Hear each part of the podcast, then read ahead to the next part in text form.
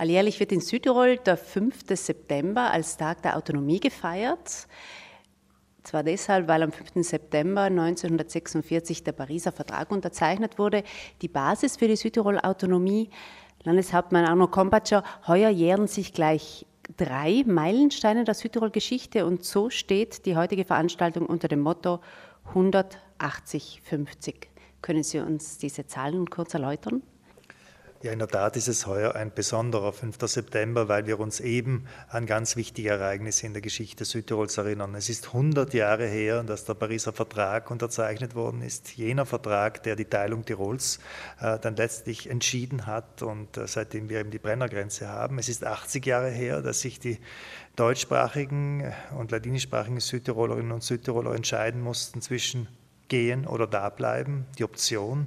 Und es ist 50 Jahre her, dass in Meran auf dem Parteikongress der Südtiroler Volkspartei entschieden worden ist, das sogenannte Südtirol-Paket anzunehmen, das dann eben den Weg in die Südtirol-Autonomie geführt hat. Sie sind ja mehrfacher Vater.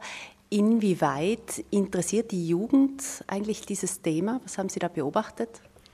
Nun, das ist ganz unterschiedlich und altersabhängig. Das ist gar nicht so, dass sich die ganz Jungen überhaupt nicht interessieren und die Älteren mehr, sondern das geht in Phasen. Das ist meine Feststellung. Immer dann, wenn in der Schule vielleicht gewisse Themen angesprochen werden, wenn es vielleicht im Lebensalltag irgendwelche Ereignisse gibt und dann die Frage ist, warum ist das so? Warum sprechen die Menschen dann in Bozen doch gefühlt dann doch die meisten Italienisch oder so, dass Kinder vom Land vielleicht das irgendwann erst bewusst wird, wo man dann die Gelegenheit hat, als Erwachsener Geschichte zu erzählen, auch zu erklären, wie die Dinge in Südtirol waren und wie sie heute sind.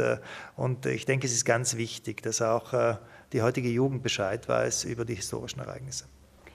Sie werden heute Vormittag zusammen mit den Landesräten 9 Oberschulen besuchen und mit den Schülern über das Thema Autonomie diskutieren. Heute ist ja der erste Schultag. Wie werden Sie heute die Schüler motivieren, über Politik nachzudenken?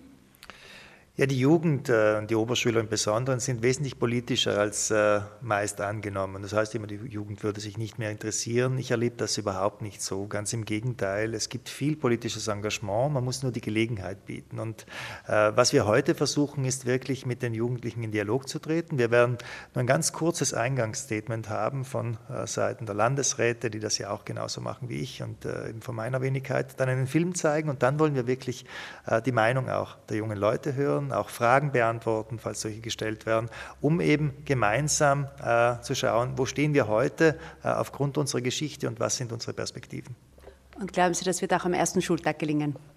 Das ist natürlich schon eine Herausforderung. Am ersten Schultag haben auch die Schülerinnen und Schüler andere Gedanken sicher. Aber ich denke schon, dass diese Stunde, die wir diesem Thema widmen wollen, gut genützt werden wird, um auch natürlich in Anwesenheit des Landeshauptmanns, der Landesräte, vielleicht auch ein paar Gedanken und Forderungen loszuwerden. Ich traue das den jungen Menschen schon zu.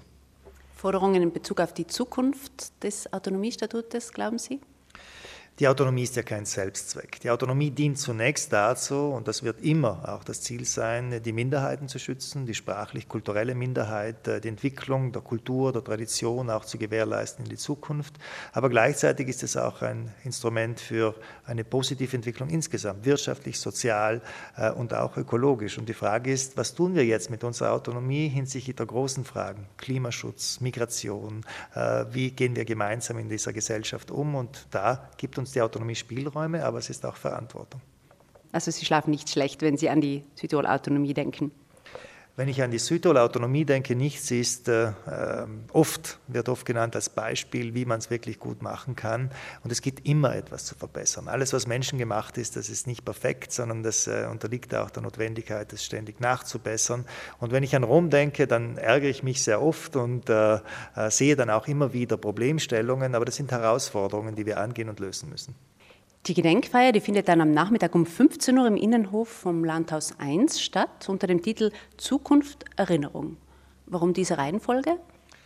Ja, wir wollten ganz bewusst nicht nur das Zurückschauen in den Mittelpunkt rücken. Es geht auch darum, die Geschichte natürlich zu verstehen, auch unterschiedliche Ansichten auch darzustellen, denen Raum zu geben. Es geht aber auch darum, dann vor allem die richtigen Schlüsse zu ziehen, zu sagen, wo stehen wir denn jetzt aber?